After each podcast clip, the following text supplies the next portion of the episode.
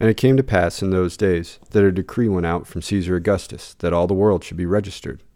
This census first took place under Quirinius, when he was governor of Syria.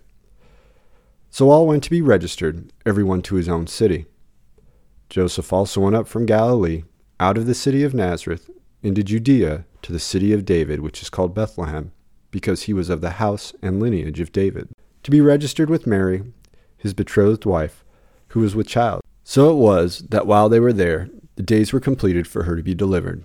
And she brought forth her firstborn son, wrapped him in swaddling clothes, and laid him in a manger, because there was no room for them in the inn. Now there were in the same country shepherds living out in the fields, keeping watch over their flocks by night.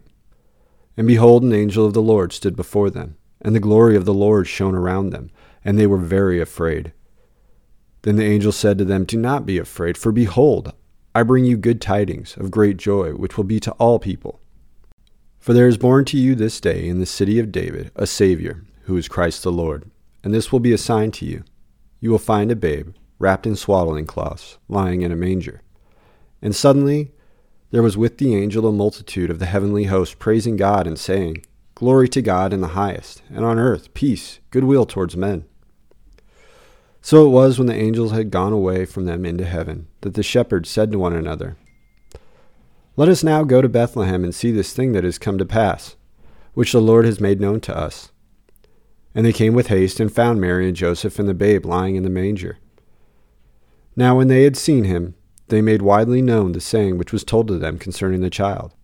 And all those who heard it marveled at those things which were told to them by the shepherds. But Mary kept all these things and pondered them in her heart. Then the shepherds returned, glorifying and praising God for all the things that they had heard and seen, as it was told to them. Merry Christmas, everyone.